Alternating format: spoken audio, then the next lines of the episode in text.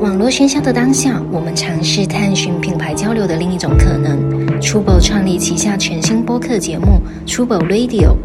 每一期我们将邀请不同领域的思考者，一起探讨户外文化、城市生活、艺术创意系列主题。欢迎大家收听。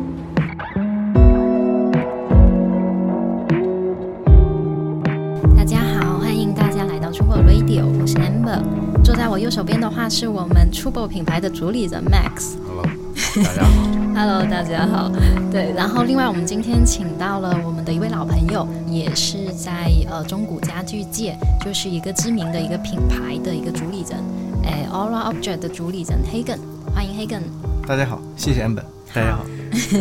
好的，谢谢 Hagen。那我刚刚特别 Q Max，就是说是 出我品牌主理人，是因为简单跟大家介绍一下，就是出我品牌旗下的呃位于港汇恒隆门店的，就是国内的首家店要开了。然后在店里呢，你可以看到，你将会有机会看到，就是来自 Oral Object 的一些中古家具，呃，这个也特别有意思。所以今天的话，我们可能重点想来分享一下，呃，不管是说对中古家具的一些想法，或是说对国内整个的一个包括呃设计美学这一块大家的一些思考。因为很多人会经常到，特别是我们 showroom 这边，他们会嗯是问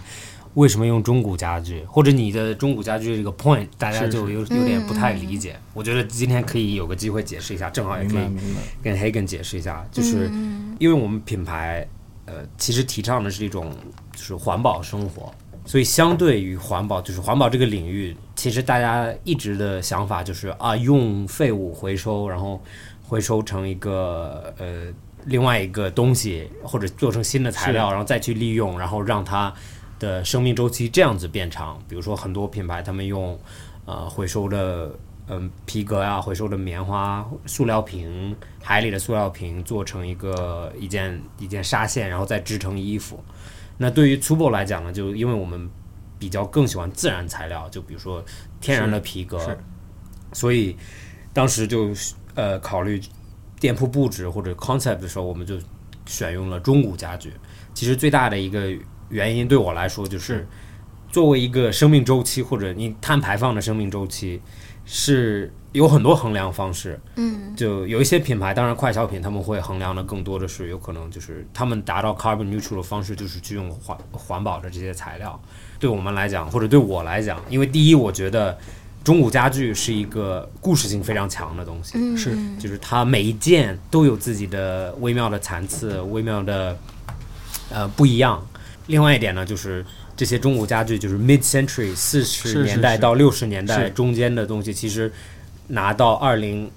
二二年去讨论的时候，它已经七十 Never out of fashion。对，它已经七十多岁了，但是它审美还是在的，然后它的功能还在。嗯，那对我来说，作为一个环保品牌的话，那只要这个东西功能可以一直在，它就永远有它的价值。嗯，那相对我们呃环保理念就是去用一些老的东西，让它的生命周期无限长。那其实跟咱们品牌用皮革的理念是很接近的，也也有很多很多人过来说啊，你们不是环保品牌吗？你们为什么要用皮革？嗯嗯，对，然后呢，其实很多很多人会不理解，因为环保其实被洗到了一个就是无皮革、vegan，然后明白。呃对，然后用塑料啊这些东西。那对于我们来讲，其实皮革本身就是一个肉肉行业的衍生品，嗯，就是你只要吃肉，呃，那就一定会产生皮革。那这个皮革对于屠宰场或者呃养养羊的人或者养牛的人，嗯嗯，呃，皮革真的就只是一个副产品。明白。因为因为一头牛真正的价值，一头羊真正的价值还是在它的肉的重量，明白明白，对它不会因为呃别的原因去衡量它。那所以，比如说对于一个商户呃养羊的人，他肉是多少钱，明白它的内脏是多少钱，明白它的皮革是多少钱？那其实皮革只占这头羊的百分之几，就非常非常少。羊毛也是非常非常少的，就整整头羊剃下来的羊毛，有可能对对于咱们来讲，哦，一头羊这么大，剃下来羊毛一定要几十块钱、几百块钱吧？其实有的时候剃下来只几块钱。是是，啊，真的啊对这么便宜，对对对，所以、啊 OK 嗯因为因为这是行产业链的问题嘛，因为它是自然材料，所以羊毛其实不是从羊身上下来就直接可以去嗯，做做要做服处装理是是，它是由它要通过很长的一个工清洗啊，然后再去分类，然后粗细，然后再去做成纱线，然后再去才能织嗯明。白然后，所以对于对于农户来讲，这个收入是很低的；但是对于肉来讲是相对直接的。嗯，肉的产业链是比较短的，就是只是羊杀掉，然后分分部位，分完部位量重量重量，然后整头羊就这样的，你的钱就回来了。然后一般皮就会丢掉是吗？如果它不皮皮是对皮是就像我们这种收咱们母公司那 边会收收购收皮料的话，他们就会去收掉，一哦 OK 一一般是垃圾，因为它有一个问题是皮，它其实也是一个自然产品嘛，它像肉一样，嗯它会坏掉，因因为它没有肉桂，所以没有人会买冰箱放皮，嗯嗯，哦所以他们就一般会用盐腌一下，啊腌对，脱腌水对让它脱水，脱水就就不会坏了，但是会味道很大、很臭、很脏。是是是，然后会，然后这样子，咱们从国外全部运到咱们的工厂，啊然后不容易再去不容易再去加工。对，啊明白明白。所以所以所以我的意思就是说，它本来就是一个废物，就很像垃圾的一样的东西。嗯。然后这个垃圾又做成了，比如说鞋子啊，做成服装，做成家具，然后你又让这个家具又能用很久，那就好像就是有可能更自然、更环保的一个是是一个生活方式。但是当当然，大家对皮革很很排斥的一个点，很大一个原因是因为皮革有一段时间制作工艺非常脏，就是我指的非常脏是有两个点，第一是用水量非常大，嗯然后第二化化料也用非常多，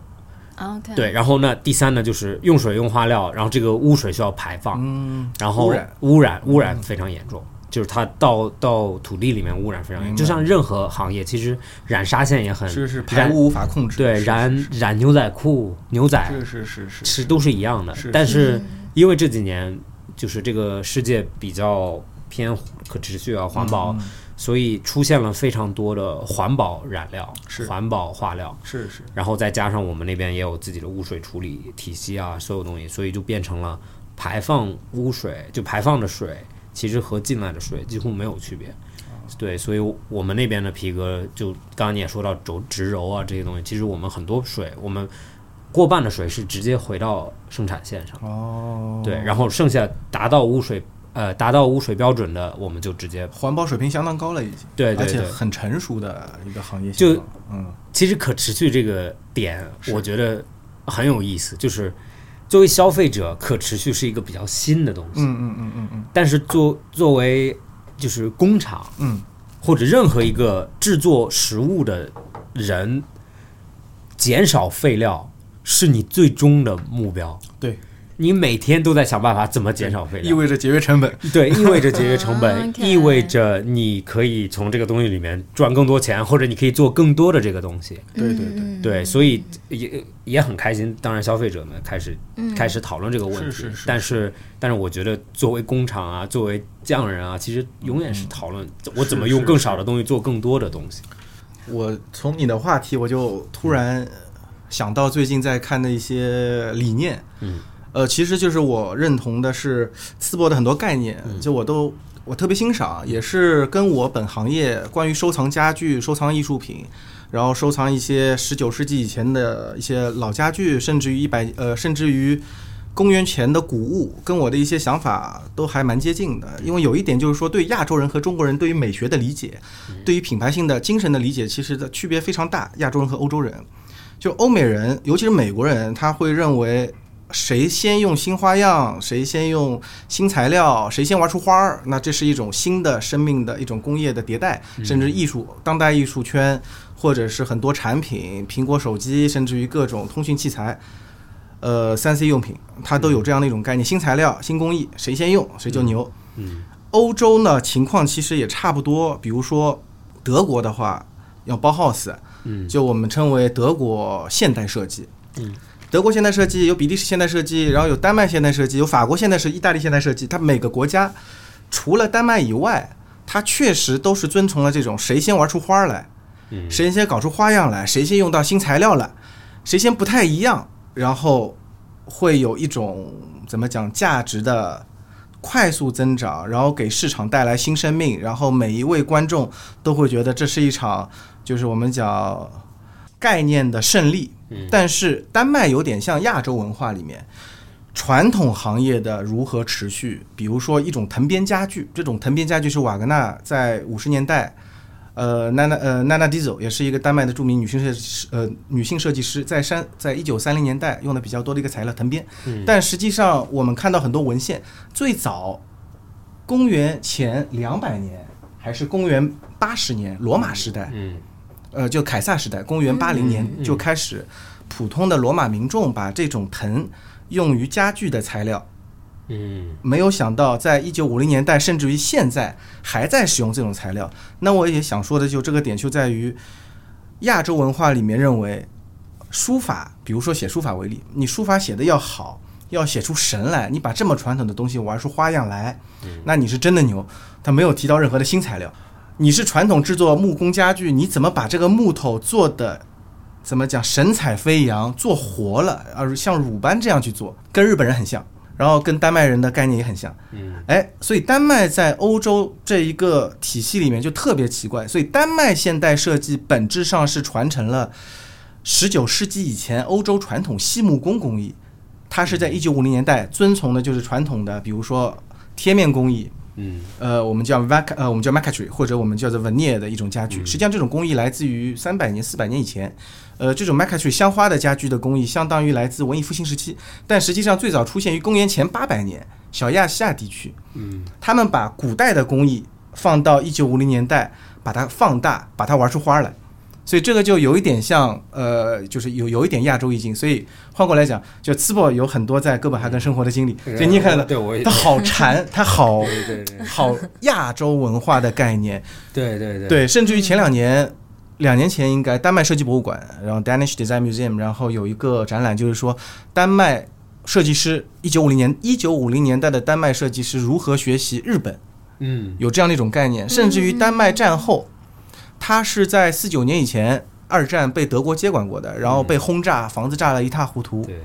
战后实际上它是仿效日本的一个建筑规格，尺寸缩小了，甚至于做具都是去借鉴亚洲文化。那我也想说，它把传统的工艺、传统的设计式样，它玩出花来。它的玩出花来的概念不是用到新材料，更复杂的，好像呃一种视觉冲击力，它不是这个东西了。它用的是这个工艺如何去做到减少废料。对对对对，第一个，如何把这个皮料的本身的质地，然后给它发扬出来，对称的美学，对吧？对皮面本身的质地的对比，所以我们就讲怎么把传统文化和传统工艺发扬光大，反而是丹麦现代设计 OK 做的一条一个路。但是问题是可可惜的是，一九七二年左右，丹麦现代设计木质家具行业实际本质不存在了。原因是什么呢？原因是全世界都在工业迭代，嗯所有的家具，比如说来自中欧的冲击，中欧那个 Sonnet，当年已经可以在一九零零年的时候，我记忆不清楚了，十万把椅子已经可以做了。但是丹麦现代设计的话，一把椅子，一九七二年左右，一个丹麦家具工厂最多的一个椅子产量，一个季度三百把，对没什么没有竞争完全没有竞争力，而是因为美国人把那么高工艺的家具引进来以后，比如说尼克松跟肯尼迪在总统竞选的时候，哦，总统辩论的时候，肯尼迪希望说引入丹麦现代设计，原因是什么呢？因为丹麦现代设计实际上是维护传统。当时很多国家，比如说像包浩斯一类的这种现代设计，它其实已经是新设计了，它是违背于传统的，它有一种冲击。这就相当于美国当时六十年代有一些新的学说和说法，嗯呃那把丹麦现代设计家具、木质家具当成政治家具引进到国内之后呢，大受欢迎，老百姓享受这种人人平等，人人之间就是手工艺，然后通过手工艺，通过学习文化来改变大众的审美，对，反正就是这个概念，对对对，所以我就觉得我是非常认同啊但思路，是但是你这样子嗯说的，其实是有一部分是审美是啊，我很能很能理解，就是嗯我在澳大利亚长大的，哦，澳大利亚对，嗯然后就澳大利亚和英国，嗯，它是有很大的审美完全不差同，对，异，对，嗯但这个一定也是跟他当时的，就是我不觉澳大利亚人很自豪，就是啊，我都是当时的囚犯，淳朴，全对淳朴囚犯们就是对来的，哎，那你总结一下有什么不同啊？就我你我自己感受，美国和澳洲其实有点区别，澳大利亚还是因为它是欧洲更还是偏对向对对欧洲一点，对所以它还是它的人呃们英联邦的，对还是有一定的传统在里面，嗯就是他们是是是，他们的生活方式啊，就是还是很比如说我原来我们的老师们都是从英国来嗯的，然后他们生活都很都很传统，就是你到他家里面布置啊，所有东西都是跟英国会很像，嗯但是但是有一点就是他会相对的放大某些东西，是是是，就我我有听美国比较明显，就是嗯嗯美国因为移民他不出全是英国去的，嗯嗯他们是很多意大利人，特别打完仗，很多是呃犹太人，很多这，然后去的就像刚刚有说到，就是去的不是最有钱的人，是因为当时美国什么都没有。对对对，像特朗普德国移对对民，对，就就你你比如说美国刚刚开始，那那边就是一个嗯是机会的是是是，象征。啊对对理对解如果你是有钱人，比如说英国人，他不会去澳大利亚，因为原因我在英国活得好好的，是是嗯我的社会阶层这么高，为什么要去澳大利亚闯闯一片对天对出来对？那所以去的，特别是意大利人，他是们去的都是比如说南部，呃对对对，南部对对的，对对，稍微那不勒斯，那不勒斯嗯穷穷一点，然后农业比较，嗯，农民为主吧，但是会做饭，对， 非常会做会饭。种地，会会做做饭饭。嗯 OK，但是他们到美国的时候，当时在意大意大利很小嘛对对，对原来地嗯有可能就这么一点点是。他们到了美国，发现嗯哇，我可以种这么多地，然后就发现我的餐饮量可以完全翻很大的倍，就是啊，你在意 OK 大你我我不知道黑妹有去过意大利吗？ 嗯，去你去意大利的时候，一个意大利面真的就是一个拳头嗯嗯小一点点，嗯嗯嗯，但是非但常是在美国就， 但是非常 精致。对对对，对 OK 但是在美国有可能你的一个 meatball OK 一个肉球是一个拳头， 是然后是盘子是上有五个肉球全，都超大号的，对，然后 OK 每一个盘子就嗯啊，在上海其实也能体会到，比如说你到一些传统意大利，比如说嗯一些意大利餐就馆，很意大利精致嘛意大利小小人的开的很精致，嗯但是比如说最近不是有 Cheesecake Factory 嘛，嗯就那个叫什么芝士工厂是吧啊，这是啊，对 Cheesecake，然后泰国会开，然后你到那里他们一顿 就是哇巨大巨大，超但这大个这个就是区别，真的是文化区别，对对，然后然后从这个过程中有可能就。你是放弃了就是一定的审美在哦，对，还有一点就是小东西，就是东西小，因为欧洲其实很小，对嗯对资源其实蛮蛮少蛮的，匮乏 OK 是，对，然后我我当时在丹麦生活的时候，我就、大家知道丹麦人个子很高，嗯丹麦人巨大，就德国人的感觉。嗯嗯但是我租了一个房子，特别小，嗯嗯，对哦，对对，所以他们那边是尤其是马桶 空间对对那 个对们洗手空间间太小，了，对，是就他们普遍空间都这么小，就是吗很小房子就很小，很小， OK，所以门也很小对。就是我觉得大部分的丹麦人进门的时候都要感觉要低一下头，或者是就是很门很窄。就整个规格不是那种像美国，就是双对开门对对很大，越越大越但好。我插一句啊，这很搞笑，嗯我是一米七十二，我长得不高，但所以我在丹麦买不到一双鞋子，啊，但是那个 OK 洗手间简直了，就是我一米七十二，我已经够小了吧？那我进去我就说，房东啊，你一米九的个子，你怎么哎，对你对怎么能上厕对所？对对对对对对，匪夷所 思，啊，对，他们的对我记得当匪夷时所的思，啊淋头也很低，就洗澡的淋头也很低，是是是，就是整个生活就水池哦，有浴缸的，浴缸很小，超小的，对对对超小的浴嗯那缸，资源真的很紧缺，哎，不是紧缺，对，是一种生活生活方式对吧。嗯对对，然后我的我的 point 就是说，他们就比如说为什么我很喜欢丹麦家具，就是嗯嗯丹麦家具大家看着觉得很好看，嗯但是我我带别人转的时候，嗯我都会说你坐一下， 就你要坐着一下，嗯因为他们我觉得他们找到了一个非常黄金的比例，是就是是，椅子都咱们普遍椅子都很低，特别是这些中古的，嗯但是你坐进去，作为一个个子大的人，嗯你不会觉得有任何的那种是不舒服的感觉。就它不是用体积去弥补舒不舒服，它是是用是是角度啊、比例啊去弥补的。我刚刚突然想到有一个很有趣，因为我的老师是个丹麦人，然后他今年应该应该也快八十了，然后他又跟我讲，他说我们丹麦你买不到鞋子是很正常的，因为我们嗯对在欧洲大陆是大号。对他说：“对对但是你要知道，更大的你要去美国，美国是超大号。对对对他说：“我们长得已经很小了。”然后呢，关于洗手间这个问题，我觉得真的这个点太有意思了，因为跟其他欧洲国家有一定区别。因为实际上我美国没有去过，因为我对美国有一定，我有点怕。不好意思。然后，然后，然后，然后，然后可以英格理解然后英格兰的话呢，英英格兰我是了解的比较多，但是我本来也没去过，但是一直没有机会去。然后所以，那然后呢，有一个点是这样的，丹麦人比其他欧洲国家会讲究一点仪式感。他们认为坐椅子，所以你看到就是淄博用的这些家具，包括一些坐具，它实际上是叫做礼仪型家具。嗯，现在包括当年就是一九八四年左右，就是有一个叫做孟菲斯风格，然后包括很多风格，比如孟菲斯风格讲的是外观，然后它不讲功能，然后它讲的是新设计、新材料，然后像很多欧洲家具，比如说甚至于你。一九零零年到一九五零年代，有很多家具其实已经开始倾向于现在的说法叫懒人家具的概念，躺上去随便躺随便做模块化。但是在丹麦现代设计里不存在这个点，它只存在于你要做一个椅子可以的，你做的好好的，你戴一个领结，你衣服穿的很认真，一丝不苟的，但是可能像分油一样换一双运动鞋而已，但是你整体的状态是非常有架势的。一种坐姿，然后来跟客人交谈，所以他就没办法，有限的空间里面把洗手间的一些全都排掉了，无所谓了。嗯啊、只要洗干净、弄干净就体面，一出来换上正装，坐下来陪朋友喝杯酒。所以在当时的丹麦做剧，也不要说当时了，就算一九零零年以前，欧洲家具也不存在于很少的，除非那个 win 呃那有一种叫 win 呃那个 win back chair，嗯，就那种东西是很高的，你头可以放上去睡觉。 Windback chair，对对对对，win back chair 那种，尤其英格兰特别多，但是。大部分都是矮的，像围手椅一类的，为什么呢？你没有人是可以这样去坐着，啊，你头一歪，歪倒在靠背上，他们认为只有醉鬼会这样。嗯但是法国人不这么理解，法国人认为这很 cozy，嗯呃，朋友跟朋友之间，然后有一种呃很私密的状态。我把我的裙子放在呃很大的一张沙发上，我人就半靠在贵妃榻上，是一种人跟人亲密的状态，我很性感，有这样的感觉。但是英国人也不会这么认为啊，嗯但是丹麦人就会觉得，哎，这个过分了，嗯，这有点过分，你这个没有没有态度，没有状态。嗯所以我讲的这，它这种仪式感、空间的使用状态、家具使用状态，还有对于匠气的一些尊重，导致它一九七二年以后这个产业不可持续。所以目前丹麦家具行业已经不存在什么全手工家具了，只是叫做传统呃传统设计、传统式样。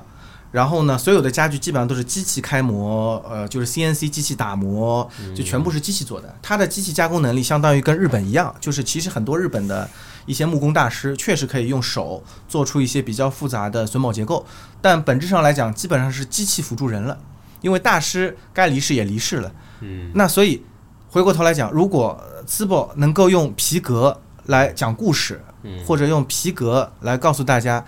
比如说技术的延续、嗯传统工艺的延续，或者是皮具文化的延续，我就觉得这太好了，因为。现在有一些有趣的现象，很多人呃，爷爷带着孙子会去看看古董店。嗯十多年前我们在中国开店，他们都会说啊，你这个是不是假的啊？你这是不是走私嗯的？然后现在就不存在这个问题了，好像人人都知道。OK，我们这些商品都是合法合规的途径来的，每一件东西是旧的就是旧的，新的就是新的，不像过去，它对你的商品产有很大的疑问。所以说，我认为这是一个推动社会一个正确价值观的一个很好的方法。那品牌性本身是打开客户的眼界，他通过买你的东西，你提供他服务。他从你这儿学到的反而是文化和知识，所以我觉得像一楼是淄博一楼是画廊，嗯有做展示，然后有卖衣服，通过跟大家介绍材料跟工艺，甚至于我们讲户外的仪式感，嗯我觉得跟客户有一个非常好的互动。那其实也是我们一直想做的事情。我们希望商品是有便宜和贵的之嗯分，但是知识和文化不应该有任何的局限性。嗯我是这样认为的，不好意思， 没啰嗦有嗯了，不好啰嗦了意思，哎没有来来来，我们这可以，个来来来来来来来放飞，来这个太值得放没飞有了没。有没有没有没有，这是我们是我们是真心这么想，对对对吧？你们是做这个行业的，但嗯是从外边来看的话，我觉得中古这个行业不不只是在家具里面，是是是从从服装啊、包啊、鞋啊、是手表啊、是是首饰啊，是是都是其实是一个，包括书，还有对吧，都都是一个非常受受大家喜欢的。嗯，其实我觉得很大一个原因也是因为现在人们其实很在乎这个东西的价值，嗯但是还是要在乎是它保值，是不只是它新的时候的价值。是是是，对，因为之前小时候应该都有过，就是我 比如说去奶奶家或者去姥姥家，嗯，就是他的电视遥控器不拆那个啊，包装皮， 对吧？对他来说，新给的桌子贴膜。对对桌子上面贴膜，沙发上面都是盖着布啊什么的，嗯，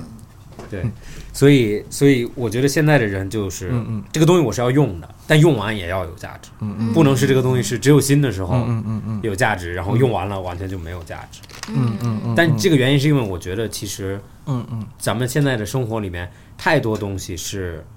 这样子的，就是太就是用完即弃的那种就。是用完就就你撕开就失去所有价值，嗯啊，因为我觉得太多，比如说你说三三 C 产品，就比如说一个 iPhone，你可以没有用过，但是我比如说我把盒子打开了，OK，已经掉了百分之三是十，是然后我再把那个第一层膜揭掉，又掉百分之三十。那我想问个我有，我想问个有趣的问题：如果把你放在深山的话，你是可以不用手机过日子的。对我，对我，我是啊我是、呃，就是我们不谈你是一个主理人，嗯嗯，就你是可以完全在深山里面，就比如说、呃可以看看书，然后可以写写字，然后可以拍拍照片，也可以，嗯就可以完全离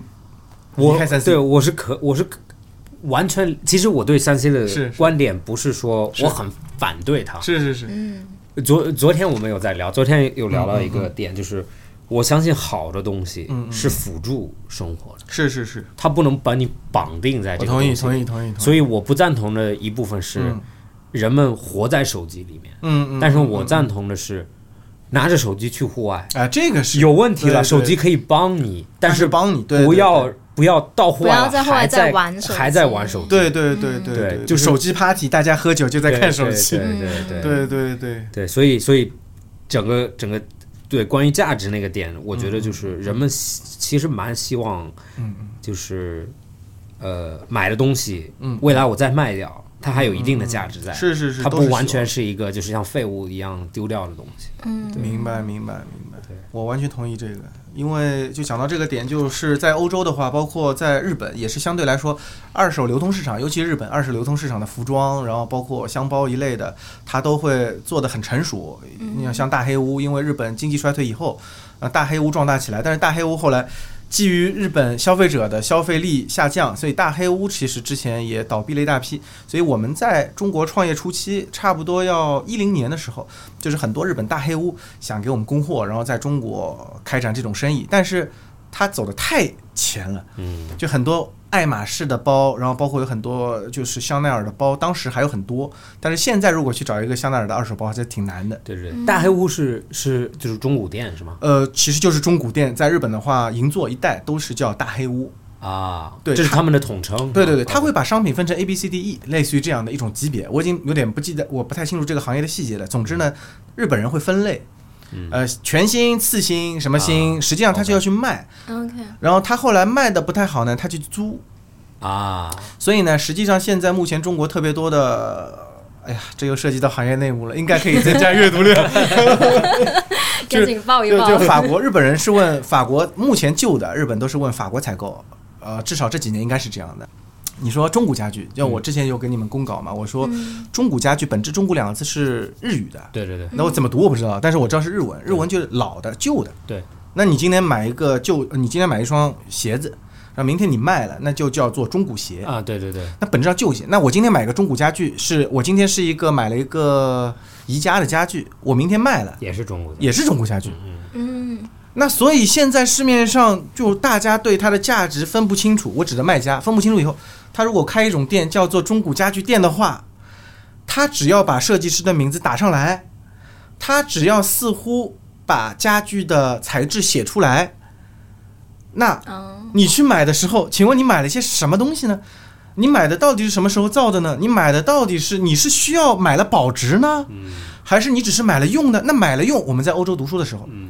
我实在买不起家具，我去拍卖行一千两百块捡漏了，为什么？我买了一个人家一万两千块的一把大师的椅子，呃，全新的，原价一万二， OK 手工工艺的，那他一年可以造十万把， OK 也是一个五十年代经典设计。 OK，对吧？好，我去买一千两百块，哦，笑死我了，丹麦克朗一千两百块。嗯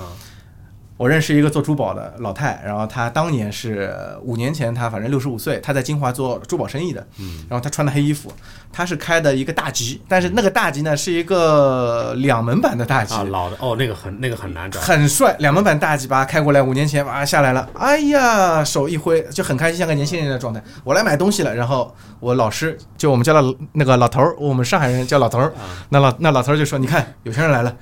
我什么叫有钱人来了？他说：“你看，你看那车，特别难找。他是做珠宝的，跟中国生意关系特别好的。嗯他会来买什么家具？你好好研究一下。嗯他的意思是你了解一下不同人群的价值感，他就会去挑。五年前已经不流行水晶吊灯了，嗯，呃，十年前流行水晶吊灯那种对什么不是呃那种巴卡拉一百年以前的对对对对流对，行的东西，差不多一百五十万人民币一只。然后呢，五年前开始流行丹麦现代设计了，在丹麦，啊其实丹麦现代设计也就二零，也就大概两千零五年左右刚开始流行。 ，OK，因为它的材料好、工艺好、品质好，本身在当年就很贵，所以它越来越贵，越来越贵。所以那个老太太来了呢之后，就直接选那种反正十万就十万人民币，丹麦克朗差不多嘛，选十万丹麦克朗左右的家具，那就是买一堆。买完之后呢，我们就聊天，你这买了干嘛呢？我没孩子，那以后嘛，反正要么就给博物馆了，丹麦现代设计博物馆，要么就是找人转卖了吧，要么就是未来看看哪个基金会要这东西，就给他们做一堂客厅家具。所以他已经想好了。那我这种学生呢，在我们当时在欧洲的那个展厅，也是很多人来的。我学生来干嘛呢？呃，有时候没事儿干，画个画。呃，他要是设设计学生，他就过来找一些设计灵感。嗯呃，或者是中国留那个中国留学生也能买一些家具，他可能买一个。当时瓦格纳的瓦椅很便宜，一千五百块买个瓦格纳的瓦椅，哦，但是市场价可能是只有市场价一一把新的，可能在丹麦的话三千多，我有点不记得了 OK 就类似于这样。因为他买的便宜，所以买回去很开心，买了个现代设计。嗯现在突然瓦格纳六十年代做的玩椅，旧的版本的，现在就要卖到差不多在欧洲的话，现在要四千五一只，嗯，进到中国来七八千一只。你说真的卖个一万二没问题的，是为什么？你交个税，你这个根本就赚不了钱了。对，所以呢，我们这个生意的核心是十年前的工作很重要。在十年前，我们就收集、整理资料，找很多的，它不是供应商了，它是我们的合作伙伴。比如说，它是设计博物馆，它有一个部门，它有七个部门，他们也没有办法维持它长期的生意，所以它总是会在有一些年限里面切割掉它一部分部门的一些商品，所以我们就用很低的价格买下来，啊，这是一种方法。第二种方法呢，就是我直接帮他负责转售，卖给我们欧洲，比如说卖给我们美国的一个就是 dealer，是我们的关系户一个 dealer， OK，德国的关系户 dealer，把这些东西从你的博物馆，从淄博博物馆全部拿出来，铺在地方对，对铺在地上两万件。嗯然后呢，我们就带上，比如说我带上 Candy，嗯开始分 collection 了，OK，啊，很有趣这个工作。那 collection 可以分成至少两种概念啊，讲的简单一点，一种概念就是给学生用的，它是旧家具，嗯你肯定不能贵，嗯你肯定讲清楚，这是就跟新就跟那个重型收藏一样的，你便宜的旧家具你也得讲清楚，这个是新制的品牌的，因为为什么旧家具在欧盟是不征税的，呃，没有 VAT 的， ，OK，就不征税的，你是旧家具。啊，OK，有些品牌呢，他想销货就找我们，但是卖的过程中我们是收那个增值税的，对，我们是要付增值税的。嗯好，旧家具也得讲清楚明目，但是呢，价格不能瞎说，嗯然后你也不能跟别人讲这是一个，哦，这是瓦格纳设计的。但实际上，这是去年，这是昨天才生产出来的理解。那你跟别人讲这是一九五零年代设计的，那这不是有问题吗？对对对对，对好，了，另外一种那就是每一个都有一本故事册，另外一种重型收藏，每一件家具都有一个故事手册，然后确实有东西提得出来，这件东西全世界有几件，全亚洲几件，那我们心里很清楚，所以这批藏品实际上我们称为是一种我们叫做文化资产。贵吗？也不是很贵，但是它确实是要找到合适的人来获得。为什么？因为只有合适的人拿到这一部分资产，他才会知道合理利用。比如说刚才讲的老太太，她开过来，她就想好了，未来她没孩子，捐给基金会的大堂做一套家具，旁边写着她名字，谁谁谁设计的，因为她代表丹麦人，她代表丹麦现代设计，她当年她年轻时候用的一些高品质家具。嗯所以我就讲，它是完全不同的一种体系，那就需要消费者的学习。但是消费者的学习呢，其实有时候商家的推动就非常重要了。嗯商家讲的很模糊的话，整个社会都会不清楚。我本人呢比较讨厌“中古家具”两个字，我听了有点烦。啊，是吗？但是换句话讲呢，如果大家一听就懂，那我觉得我也没问题。嗯那应该啊那应该叫什么呢？你们会你会叫什么？其实比较专业的说法确实叫做现代设计。啊，就现代设计就是 Danish Modern Design。就比如说我们现在就跟当代艺术行业一样，就当代艺术在世艺术家基本上就是 contemporary 嘛，当代在世的。但是像过去也叫 modern 嘛，对，所以这个点就很有趣。你活的此时此刻就是当代嘛，嗯那你过去的当然是 modern 嘛。那万一一百年以后的瓦格纳嘛，当然是 antiques，所以它在变。但是这个点你没有办法跟任何人去讲，你没有办法跟普通消费者去讲，所以消费者自动接受了就是中古家具、中古旧家家具具。但是啊它嗯因因为对，因为你们的小程序，我我你也分不清楚，对，因为进去因为就你有 antique，然后也有 modern，对，其实就是一九零零年以前，啊，一九零零年以后， OK，所以 modern 那个 modern design 是一九零零年以后现代形式家具，其实在一九九零年以前就结束了，没有九零年以后的东西了。啊，嗯所以是年份去呃，记得年份 modern 对的， OK，但是但是 modern 也包含嗯那一部分，嗯，就比如说老设计，但是新制作了，呃，其实不包含了，不包含不包含了。那国内的这些嗯老的家具或者嗯嗯，就 antique，我不知道叫 antique 还是就比如明星家具啊，对，比就如这。啊些对这些家具去哪儿了？就出国外了，然后呢，国内一定也是有了。嗯呃，就我们比如说在德国，嗯卖老家具的店，呃，尤其是卖老家具还卖新家具的店，它其实叫做，就类似于叫什么，叫 interior store，嗯它不叫什么 antique shop 什么，嗯，就它不叫古董店，它反而叫装饰店，就就在这种店里面。当然了，海派家具有很多个地方，就天津也有，然后青岛，呃，甚至于呃，就哈尔滨也会有，就是它是融合中西风格的，但是本地工匠制作的，尤其上海会用到柚木。但柚木不是本地木料，全靠东南亚进口木料，但是上海工匠制作的。他认为罗可可风格，他认为法国的罗可可风格是这种式样，但是雕出来之后发现这个东西跟法国工匠雕是不一样的，嗯，所以我们称一九二零年、一九零零年就是类似于呃清末，然后民国初期的这一部分家具，我们叫海派家具，存世量极少，但是贵吧，它非常不贵，因为什么？它是淳朴的，非常不贵。它不贵，它很不贵，一把椅子，我小时候也不要小时候了，也就十年前，嗯呃，陕西路就阿王老家具，嗯，然后我不知道他现在开在哪儿，应该也开在上海。他一把这种老的椅子，柚木的，一千五百块，啊，你贵？吗？那不贵的，现在不可能卖到像欧洲家具一嗯样一万块一把，那不太可能。那我相信现在合理价格两三千，差不多买把买什么不要两三千，对，对吧？就是这样的一种哎原原因是什啊么？嗯，原因是，就是我讲的，价格还是跟手工艺，还是跟文化的传承，甚至于手工艺就要谈到精确性、熟练度相关。所以说，我们称为本来更好的，本来当时，比如说啊，我举个例子，呃，有一个叫做法国的那叫什么来着？那呃呃，法国的叫《悲惨世界》，嗯呃，一八二零年代，然后我们有一张桌子，就是一八二零年代。然后据我们所知，这张一八二零年代的桌子在当时是可以满足一个哦，满足十个家庭一年，但甚至于五十个家庭一年的吃饭的费用。哎那这个家庭每可能哦，OK 每个家庭只有五个人，嗯一张桌子就可以满足十个家庭了，哦 OK 甚至于一百个家庭。 OK，但是这张桌子在现在的价格应该是五万到十万人民币，啊，所以当时贵，现在还是很贵，因为手工艺的稀缺性，第一个，然后因为它材料的稀缺性，然后款式，他们的设计师、他们的工匠呢，不同于传统的类似于西木工匠，啊，基本上都是祖上呃，类似于有一些地位的那些资产阶级者嗯，才能做出这批东西。所以说，当时贵，现在也贵，就是我们传承的一我个。当时更，贵。当时当时更贵，对，现在现在没那么贵相对没那么贵，但是没有没那么贵贵。对对对对对对，但是瓦格纳的家具没办法，就是疯狂的涨，嗯因为因为因为因为自从他离世以后，呃，疯狂的涨，也是基于十九世纪以前的家具，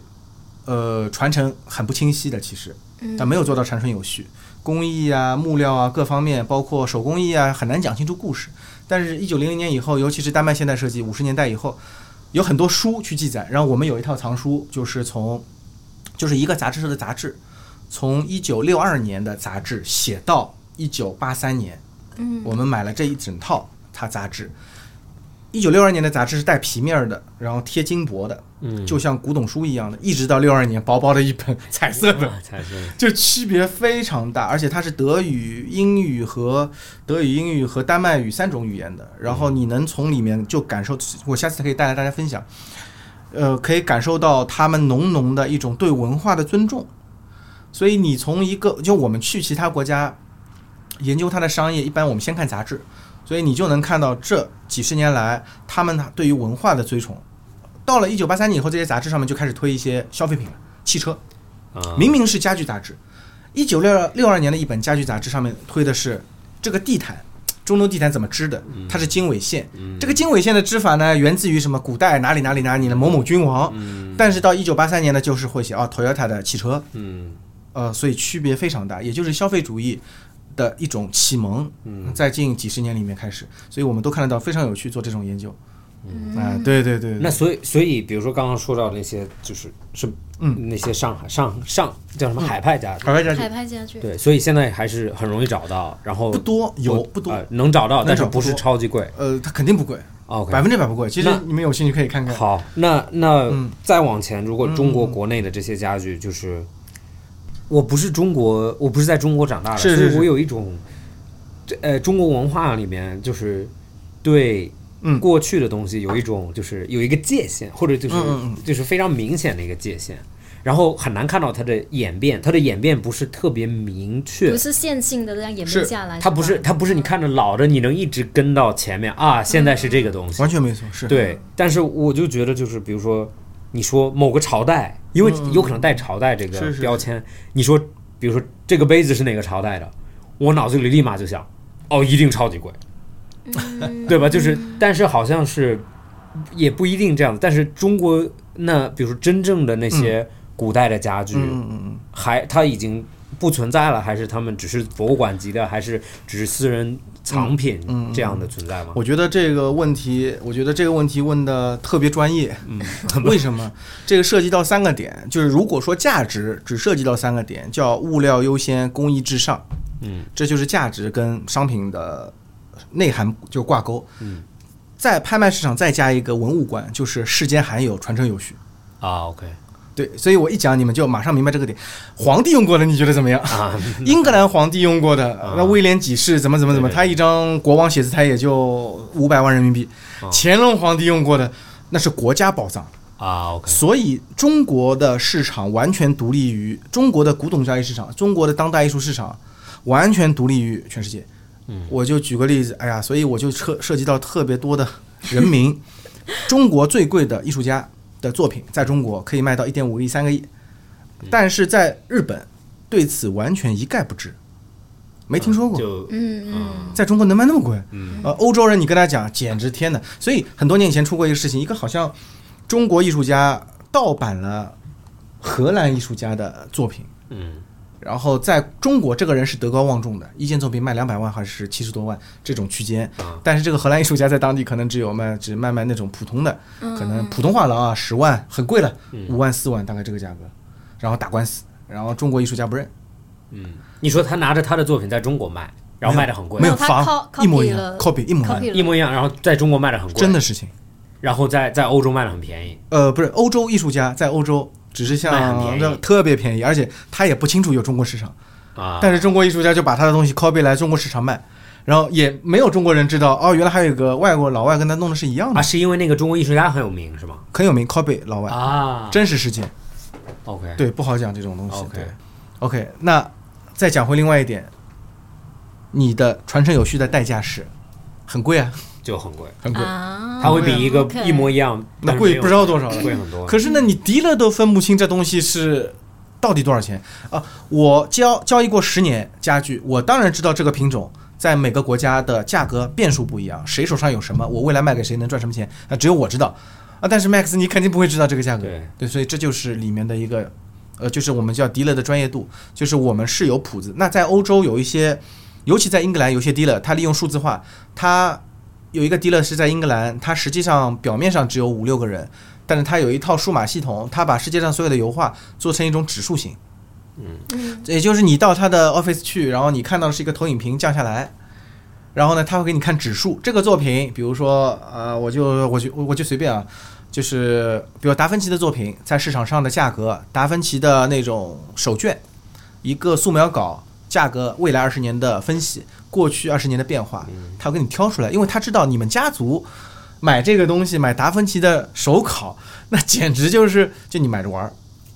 所以这样的客户才是他的客户，所以他会给你看一套就类似于像投资分析一样的一个哎，数据可是报他告那个依据是什么呢？比如说，他可以分析出应未该来它可以的预价判格每一笔交易全都记下来啊了。 ，OK，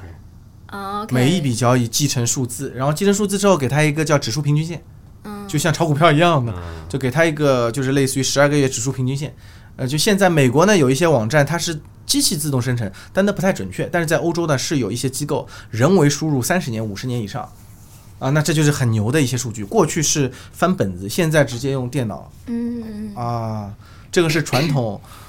啊，你你刚刚说到达芬奇的手稿了，哎嗯嗯嗯我不知道达芬奇手稿多少钱啊，但是我其实我有一个很颠覆我的事事情，评价就是原来我在澳大利亚，我、嗯我有一个同学，他家特别，他妈妈特别喜欢艺术品，嗯啊，你提我好过，像之前对有对讲过对，，嗯然后他家挂了一个毕加索的手稿，嗯嗯嗯嗯嗯， 然后原来我就以为毕加索的手稿就是随便就随是便随便同学家里就有没有两千万？有没有两千万人民币？就之前我会觉得是那种东西，就你连是看是都看不是到。是是然后啊啊啊，但是他家墙上就有一个，是，然后是是但是很小，就是真的是草稿，是就是非常草的草稿，是是但是是一个好像有签名的。然后我就我看到我就哇，然后他就说，然后好像我当时跟他们聊，就说其实没有想象的那么贵，嗯，啊，就没有不是像作品，可就是啊能可能很多年以前了，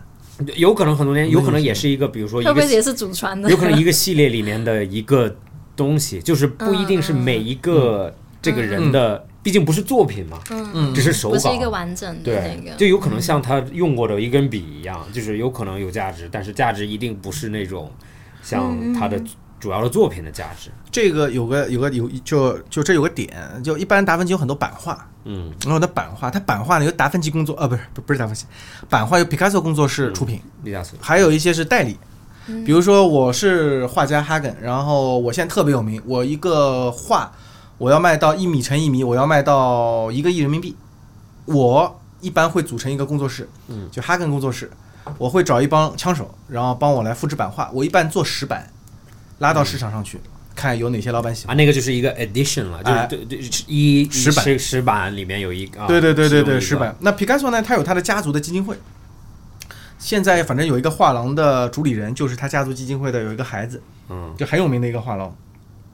达芬奇的手，哦，不是不是达芬奇，呃，那个皮卡索的手稿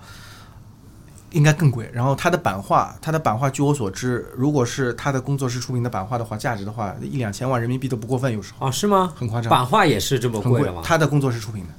为什么？他有一个他的基金会，来负责管理存世的一些作品啊，比如说，呃，嗯不能让自己的呃祖先的作品贬值，嗯那就会定期做一些活动啊，呃，其实是一种商业行为来的。啊，OK，所以这个其实就是我们叫画家工作室，那现现就现在达米安·郝斯特，就那个鲨鱼抛沉，嗯对吧 Damien Hirst，那对嗯对对对对，他一样的那个画家工作室嘛，对，包括现在就徐震，徐震超市，大家知道这个项就就知道这个项目，徐震工作室，还有徐斌工作室，有很多个工作室都在探索是商业之发展。但是本质上来讲，当代艺术家，我个人认为这不一定是对的，也会被很多人喷。然后，当代艺术家实际上是，我认为就是人跟社会的一种连接，因为此时此刻你是当代，是你活的现在的时候，你可以跟社会有互动，因为互动而产生的一些不同的音浪，而产生一些不同的反响，你记录下来了，所以你是时代的缩影。那留到未来有没有价值，实际上是别人评判你的，而并非你塑造了你的价值。所以这是当代艺术的一个区别。所以最早拉到更前，比如说六十年代、七十年代，包括越南反战，嗯，有很多反战艺术家创作的各种反战作品，嗯甚至于一些时代的缩影。但是在当时，他你说具备经济价值吗？这就很难去界定这个点。呃要么我是游击队，我专门负嗯责欧洲拉一个基金会去收购某某呃红色画家的作品，那不太现实。嗯就没有这种事情的，所以都是后世可能当时谁看中了某种点，呃，所以这个会是涉及到比较专业的哦，普你通。你说到你说到，比如啊说艺术的很本质的艺术也是一个生意嘛，就是是是对，就是就像其实时尚也有一个嗯一个点，就是很多人会追崇时尚是一个嗯纯真的境界，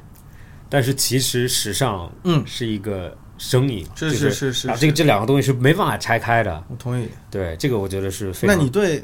时尚的理解，比如说，我想说你你对时尚的价值观念，就我我非常，我跟我也跟团队说，就是我当时原来有说过，就是我比较反对快时尚，因为我反对快时尚的，其实有有一个原因，就是我不是说快时尚品牌我不喜欢，就我其实蛮喜欢的，嗯但是我的意思就是说，我不喜欢这种消费理念。嗯，就不喜欢你每天都可以去买一件新衣服，嗯嗯然后这个东西就有可能对你来说价值就真的是穿一下拍张照，然后你就再也不用了。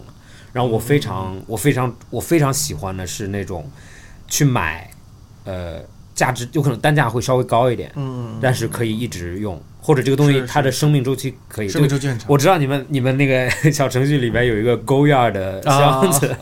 对，现在标的是九九百九十九啊没有没有万，他是没有没有，他是我估知价道带询，我知道意思就是不卖的对意思，估价对带询，对对对。但是但是，就像勾亚这种箱子或者 LV 的箱子，嗯其实它的价值是永远在的，因为它这个本身这个物，在嗯当时就很贵，当时也很贵，对对现在也很贵，对对因为它的对对功能还在。对对对，所以我对时尚里面就是我不喜欢那种呃，就是很冲击类的，明白就是这个我们写一个 T，然后上面写一个骂人的话，然后就冲击你了。 就你看到哇，这个哦，这好时尚，但是你不可能穿就两街次头，潮牌就不是这对东西，就不可能穿两嗯次。但是我更希望的人们对于时尚是一个理念的，当然是表达自己的心情，嗯但是明白不是说是呃太就就内心一部分，外面一部嗯分，但这个要平衡一下明。白。那跟它跟奢侈品的，因为我听它有一些点已经跨进奢侈品行业了。呃你刚才对讲的点，其实其实就对我我觉得奢侈品， 奢侈品我也不奢侈在中文里面这个词好像不好，你不太喜欢这个词，我也不太喜欢这个，个词。对，因为奢侈代表不需要嘛，嗯，就是嗯不必要品，嗯，不对是吧？生活必需品。就不是生活必需品，我称其为高价耐用品。对 对，其实可以，因为英文是 luxury，luxury 其实那个意思稍微好一点，但是意思也是就是呃享受嗯就名贵的嘛，那个对对对对对名对贵的名享受贵的的。但是，但是嗯我我有一个非常，我我给大家一个请很讲请讲很强的建议，就请是讲买任何东西都要买嗯你经济范围能承受最高价值的那一个东西。嗯嗯，如果比如说我买，比如说家楼下的家具作为一个比喻，嗯就是比如说我们当时买了一些，比如说便宜一点的，然后也好看，但是嗯嗯我每次看到我就会想，呃，Aura 里面有一个更好的， 但是但没是有没有，但是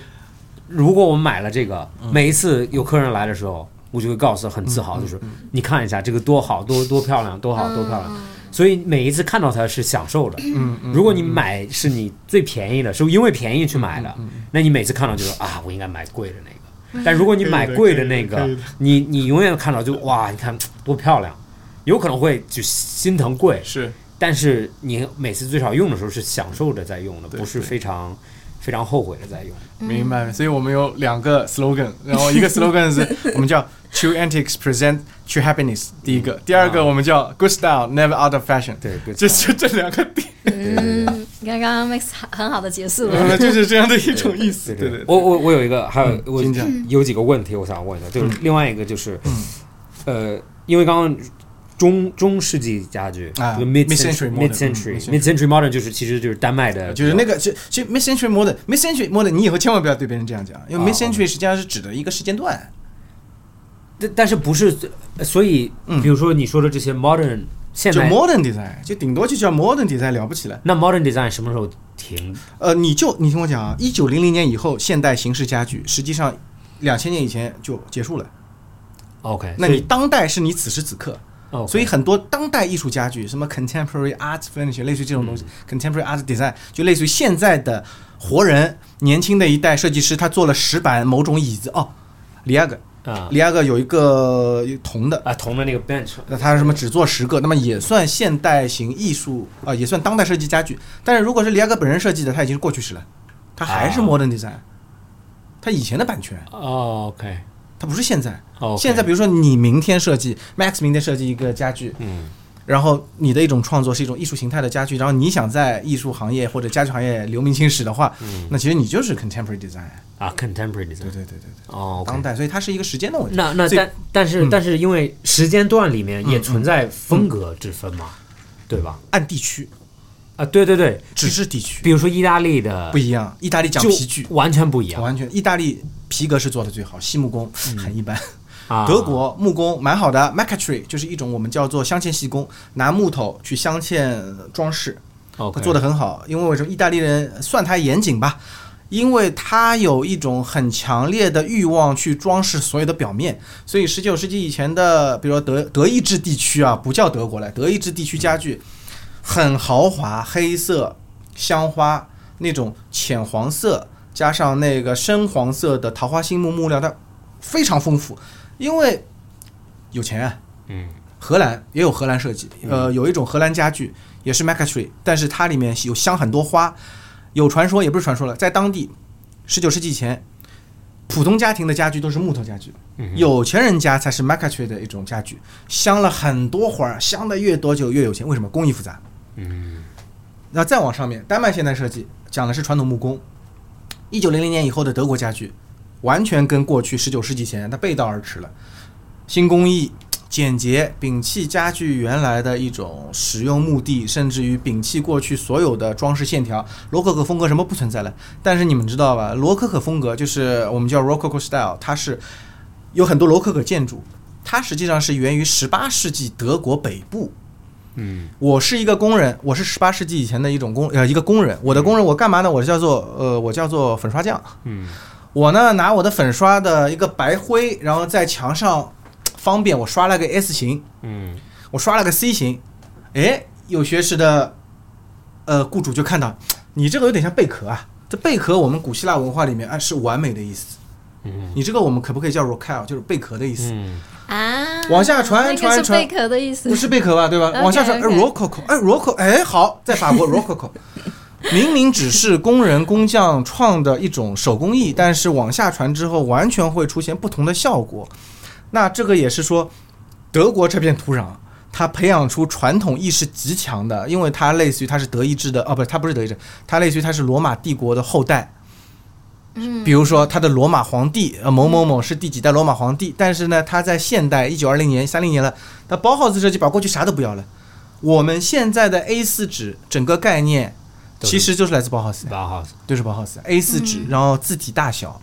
啊，对对吧他他对几他号字，对对对几磅对对对，嗯它颠覆了，因为德国人跟欧洲人还不太一样，他会做很强烈的那种分类法，所以德国的科学它法学体系那非常严谨，因为它做分类法，所以它会有当年二战的时候纳粹那样的那种人种概念，呃，分去分，把把什么东西都分出来列出来呃，编号，然后 他啊有强做迫症，他做博物学非 常牛，所对以我们对对有原来有一个收藏是一九零零零年代的。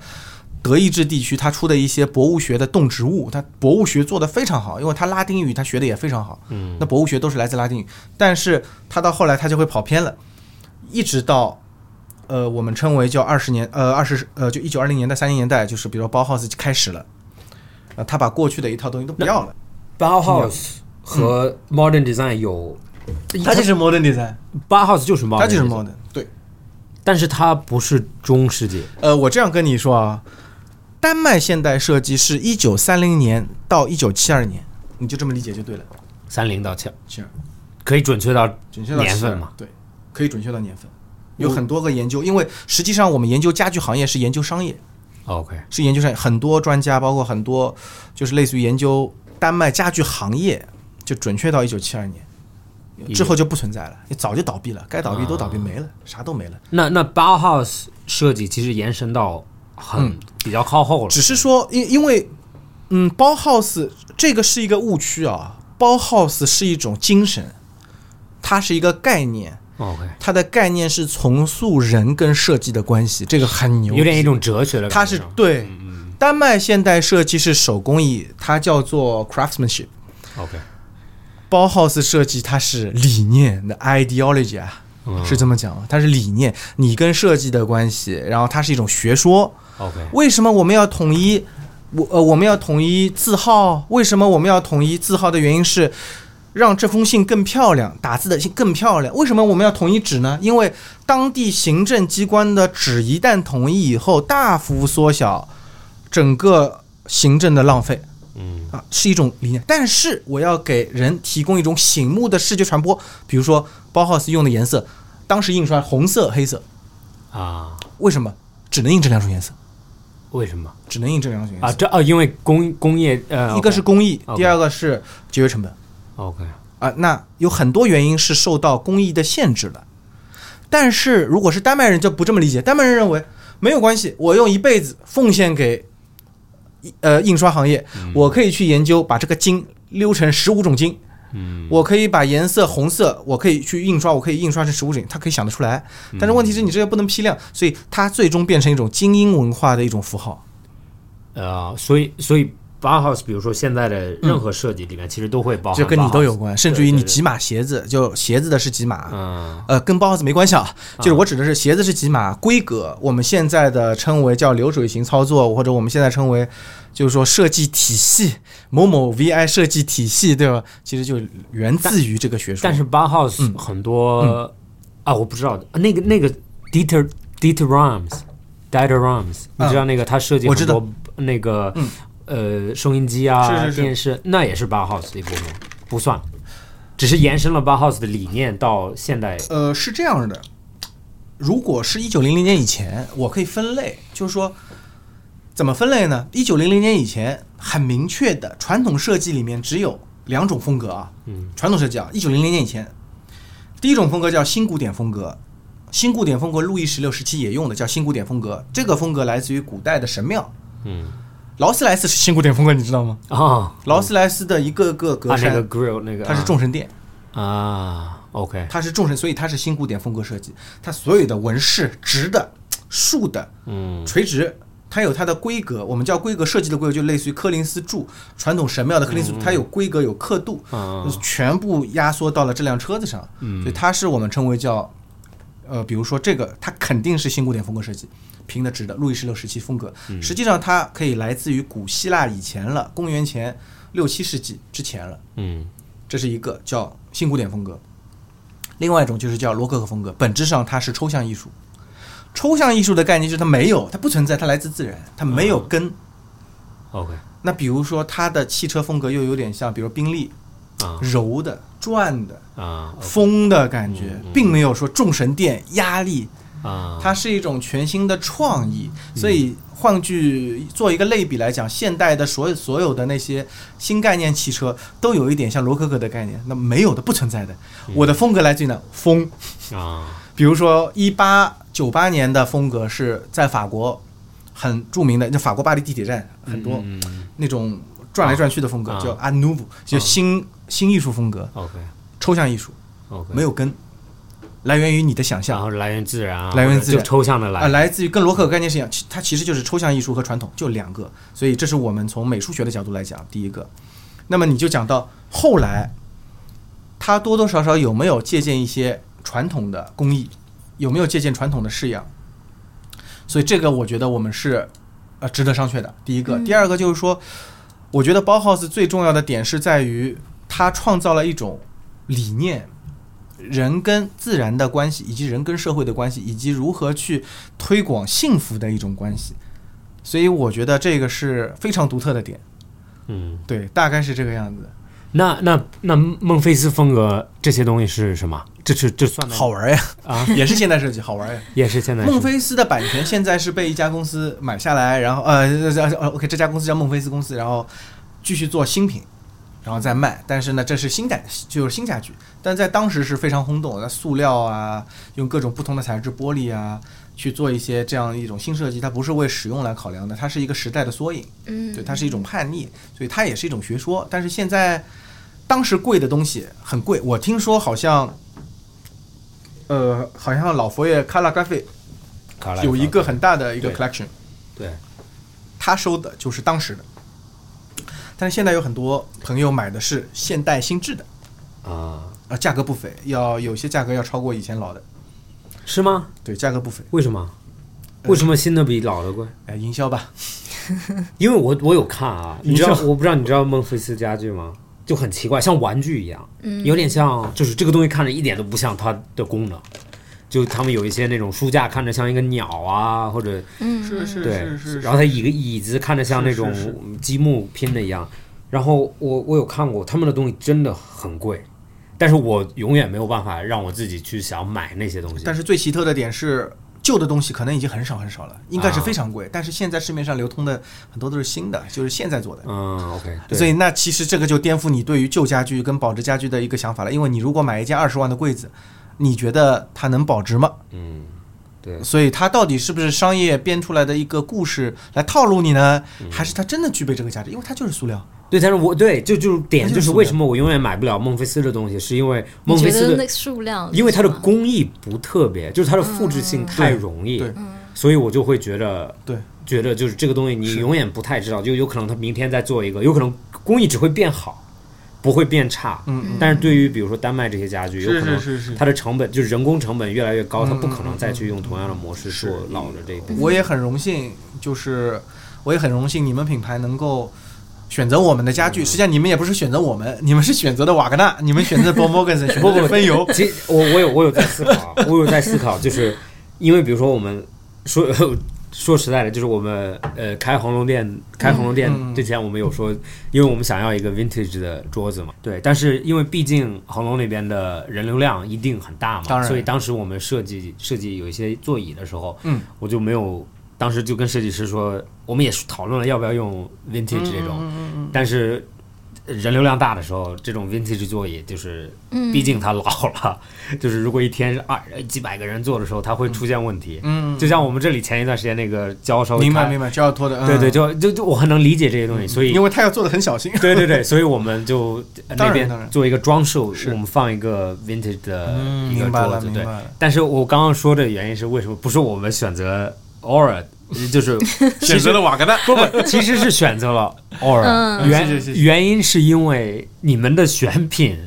就是不管怎么选， 我们当时设计师们，当我说你们随便看吧，因为 vintage 东西你没办法，我不能说嗯啊，我我认识 Aura，但是有可能你们没有这个 piece，我就有我我等或者让你们去别的地方买也嗯嗯也不实际，所以我们就看了很多 vintage 的东西，嗯然后到最后其实还谢是谢谢谢，还是是在 Aura 这对，里是还是是是在 Aura，是只是是说是因为有可能咱们的理选念是相同的，选品啊，会是是会是比较像，嗯然后就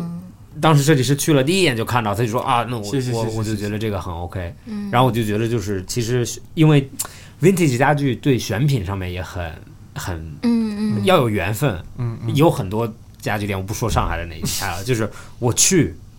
有可能是因为它某一个东西，嗯我很我很想要，嗯我才会去，就是我知道它有那个东西，嗯嗯，但是对于 Aura 来讲，是我进去谢谢是谢谢唯一一个所有东西我都想要，都想要， 对，因为这个是选品的问题， 嗯因为它来自所有目前就是 Danish Modern 这一批藏品来自于差不多十五年以前，十到十五年以前的一个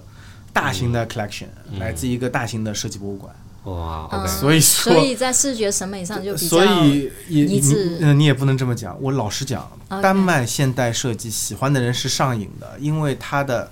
就是材料，就是丹麦现代设计就是讲手工艺，手工艺，手工艺。第一个重要的事情说三遍，然后第二个就是工艺至上，物料优先，它只讲这两个，别的什么都不讲。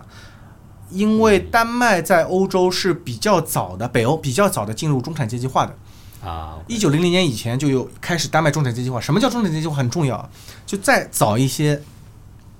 是农民成为城镇化的居民。那农民先要掌握钟表啊，欧洲农民也是的，一听到鸡叫了，然后 OK 进城开始工作了。那如何让农民识钟表，就是一个非常累的一个工作。所以你想在北欧的话，它很早就步入了，就是让普通的传统农民，然后参与叫做工厂制造，然后参与市政建设，很早就有中产阶级。有一本这样的书，是一个瑞典的一个学者写的，关于十九世纪以前欧洲中产阶级的一个现状，很有趣。下次我可以带来给大家看看，很有意思。它里面谈到的一个点就是说，尤其是北欧人喜欢热带家具，以证明你见多识广。热带家热带家啊，不是，说不好意思，热带家具、热带环境里面的藤编家具啊、具啊植物啊，以证明你是见多识广的。所以藤编家具为什么在丹麦那么受欢迎？这代表你见多识广。哦，还有很多棕榈树啊，他们会种那些天堂鸟啊，哦对哦，见多识广。然后呢，他们周末会去山上，然后做野餐，嗯然后会享受星期日。然后，因为他们这在德国，他们是哦，不是，他们是叫做抗议宗嘛，Protestant。然后嗯他们会在星期日做完一些礼拜，然后他们会去做一个野餐，然后呢会呈上奇异的一些呃道具，吃饭用的一些工具，然后会聊一些奇异的故事。其实已经开始启蒙了，也是户外的一个啊原型。哦，对，有有一些有一些 Wagner 的家具是可以折叠的，或者可以户外家具对啊放在车子里面，嗯呃，车子有很多小家具叠起来就放车子尾巴里啊，对哦，拿还出有来，对对对，啊还有很多可以叠在一起啊，跟英格兰完全相反，英格兰礼仪型家具呃是叠起来的，叠起来放在房间旁边，然后叠出来，然后佣人叠，他就在旁边看着。嗯但是丹麦的话就是自己动手一叠叠起来，拿到户外，然后叠在外面。那这个是不是也嗯是就是为什么中世纪丹麦家具相对比较多？就是你在市场上面找是。不是说很多东西是完全找不到，你一般都能找得嗯到。我老实说，老实说，丹麦现代设计做不过两年了，啊， 没有了。哦，快被卖完了嗯是吧？ Max 的藏品，你们公司、你们品牌的藏品，实际上是已经是国内最顶配的了。然后目前国内还能流行一些什么？呃，也是现在的迪乐花了极大的价钱从国外目前从谁手上抢来的，但是数量也极少了。就这个柜子而言，可能国内这个柜子这个形态，实际上应该据我所知有四个版本左右，就是这个瓦格纳的叫 R Y 呃，因为它是叫阿维二十七还是多少，我不好意思，具体精确不清楚。嗯嗯，是一九六二年，这是一九六二年设计制作的，但是这个东西在国内一模一样是没有的，嗯没有没有这个东西了。呃，现在的 Car Hansen 有制作新品，嗯但是无论从工艺和品质来讲，它就不是原来的那个状态了。然后我有很多的文献，包括很多丹麦设计博物馆，我有很多的原始资料照片，然后我回头可以全部做出来，弄成相框，然后你们可以，嗯呃我们可以大家可以分享一下，它不存在了。而且丹麦现在设计的产量，呃，我指的是整个库存量，实际上在丹麦本国极少。啊，对我因为因为我在澳大利亚的时候也是 dealer，真的他们就是直接去丹麦拍卖行集装箱集装箱的买，免就税的呀，就不是免税的，就就就你能想象到出这个国家的家具是是远远大于我很负责任的留在那里讲，丹麦设计博物馆的馆长，然后亲自有讲，差不多在丹麦本国只有百分之五，那真的很哦少。库存量只有百分之五。嗯那全世界的话，以美国最多，但是美国现在我们看下来，行情已经开始跌了。然后呢，现在就英格兰跟法国，然后丹麦只有百分之五的话，跌嗯跌是市场就呃，是价格跌下来了。然后如果我要买的话，我以前我以后只能去美国买，啊它跌了。但问题是美国的贸易战，那我中国人不可能参与。啊所以我就不可能再做这个生意了。但是对于丹麦本国来讲，卖光就卖光拉倒，因为他们是一种贸，他们是贸易的民族，实际上现在，嗯所以这个已经，如果我们卖完丹麦现代设计，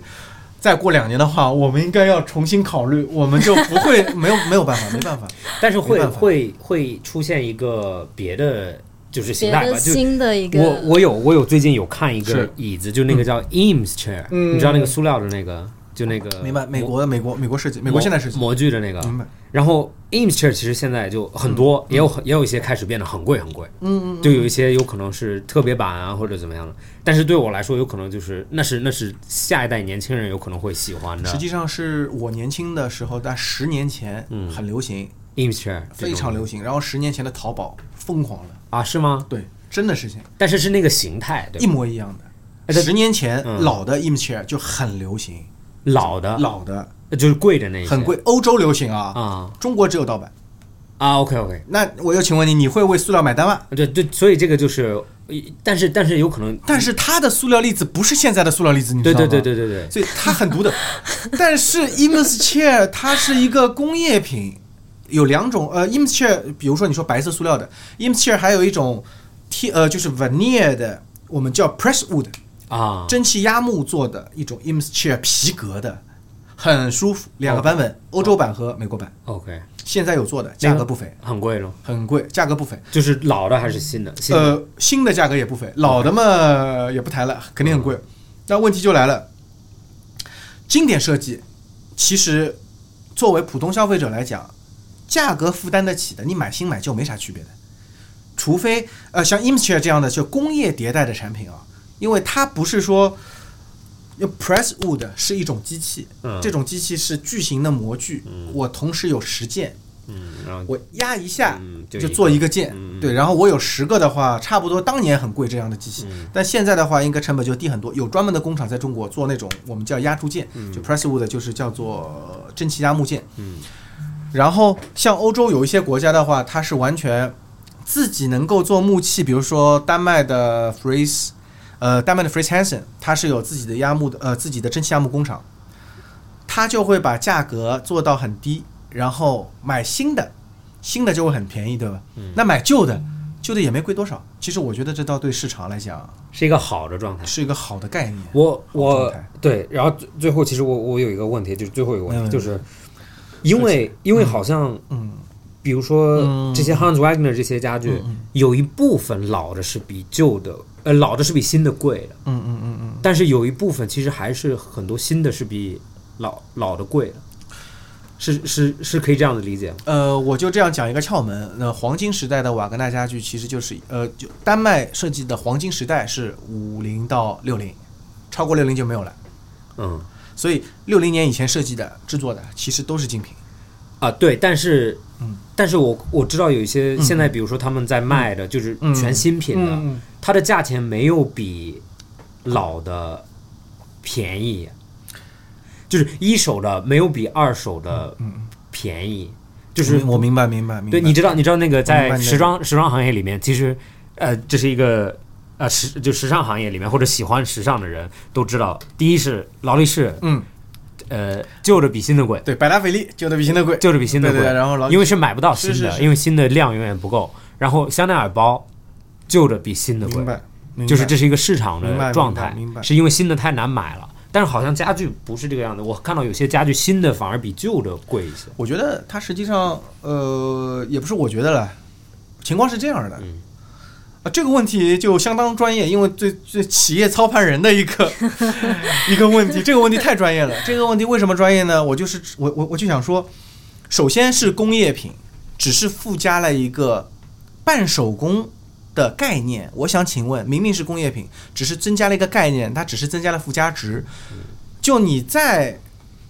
名牌手工打造汽车，那本质上是追加了附加值，你还是半手工家具，不是说你的整个全部百分之一百的件都是手工做的，绝对不是这样的，嗯，绝对有可替代的，而且绝对是有一个工业复制的一个概念，全部是算过会计的，就算过账，成本支出有多少工人能够做多少的资本扩张，那全都算过了。那我就想说，它是叫做我们叫做分层，我们叫分层收割。什么叫分层收割呢？瓦格纳有至少三种级别的产品，顶级的产品现在有一个叫旗杆椅。嗯，那旗杆椅我们有一张在仓库里面，有机会我们可以跟我我们可以跟你，我们可以跟我可我以看们可以跟一眼淄博合作，就旗杆椅你呃，就桅杆椅，你知道，就是嗯它是拿那个桅杆的概念做了一个椅子，那椅子当时是卖到十五万一只，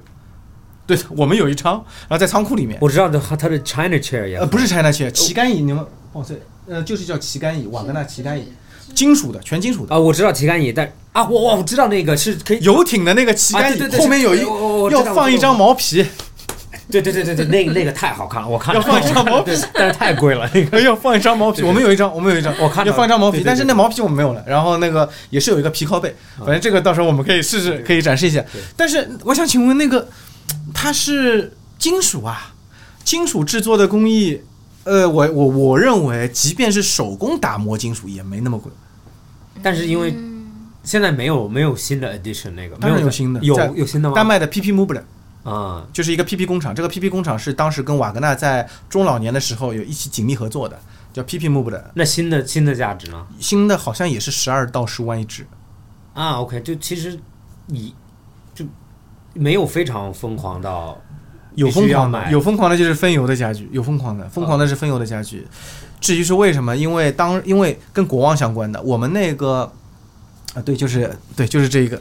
啊，对我看到了，对对我对当时就是我当时看了，很漂亮，对这个皮草正好可以跟你们啊合超漂亮这个对，超级对对漂亮对，。然后，嗯，在欧洲的概念就是说，呃，瓦格纳他跟 Bo Morgensen 是好兄弟，呃，他们代表丹麦现代设计淳朴的价值观，他们叫做 Design for Life，而且他是为设计以人为本。分油呢有点不一样，瓦格纳的经验全部来自于木匠，嗯全部来自于他对于传统实木行业的扩张，就是对于他的理想。但是分油它不太一样，他认为他的启蒙是雕塑型家具，所以一九四九年设计的叫做 FJ，叫分油四十九号酋长椅，就 Chieftain Chair，嗯，就这个东西最贵的是两两百九十八万，差不多一七年的佳士得，我想不起来哪个拍卖行，因为它是一个呃 Rosewood，它是一个叫做黑檀木的嗯实木框架，因为 Chieftain Chair，你知道 Chieftain Chair？嗯 Chieftain Chair 的制作，据可考的七十六件，实际可能一百件，来自于丹麦哥本哈根的传统细木工大师叫 Niels v o d a 嗯这个 Niels v o d a 呢是顶级细木工匠，啊，所以有一些家具其实是设计很有名，然后工匠又很极有有名，哎然后就哦而且 OK，他 Niels v o d a 不存在了，他啊早就没有了。所以这个 Chieftain Chair 呢，一共有四个版本，哦丹麦有三版。其后都是阉割版，就是 News v o d a 是第一版，之后叫什么 Ruth Anderson，还有一版，我想不起来了，不好意思，因为这些文献我有机会可以写给大家。就是在丹麦至少有三个版本做过的，八十年代以前。嗯，呃，分油在一九八零年代离世了，然后他的版权就给了他的太太，他的太太把版权授授权给各种制造商。那美国的话是叫 Baker Furniture，嗯那密西西比州应该是。因为制作工艺的不同，所以价格差距极大，一直到目前为止是叫做 One Collection，丹麦的一家公司啊做的球章椅，价格的话好像十二到十五万，根据皮面的不同而那改变。啊哇但是最值钱的就是第一版的 New s v o d a 一共号称七十二把，所以你现在可以问我买，还买不到不一定，不一定买得到，啊就要问，就还要问问看谁，呃就类似于这样的。所对对以价格，所以价格就是物料优先，工艺至上，传承有序，就这就这三件事情。因为我很喜欢你们的展厅，我也知道你们的展厅也不太喜欢，呃，人们随便去拍照，啊没有不是个打不是个打卡点只，要不打卡就行。 对，只不是个打卡点。但是我嗯我觉得你可以告诉大家怎么去看，怎么找到 Aura。好的，好的，谢谢大家，我们可以来到宋元路六十五号。谢谢好大的，家，好谢谢大的，家。那今天就非常谢谢 Hagen，然后本期播客到这里结束，谢谢大家，谢谢谢谢谢谢谢谢谢谢谢谢谢谢。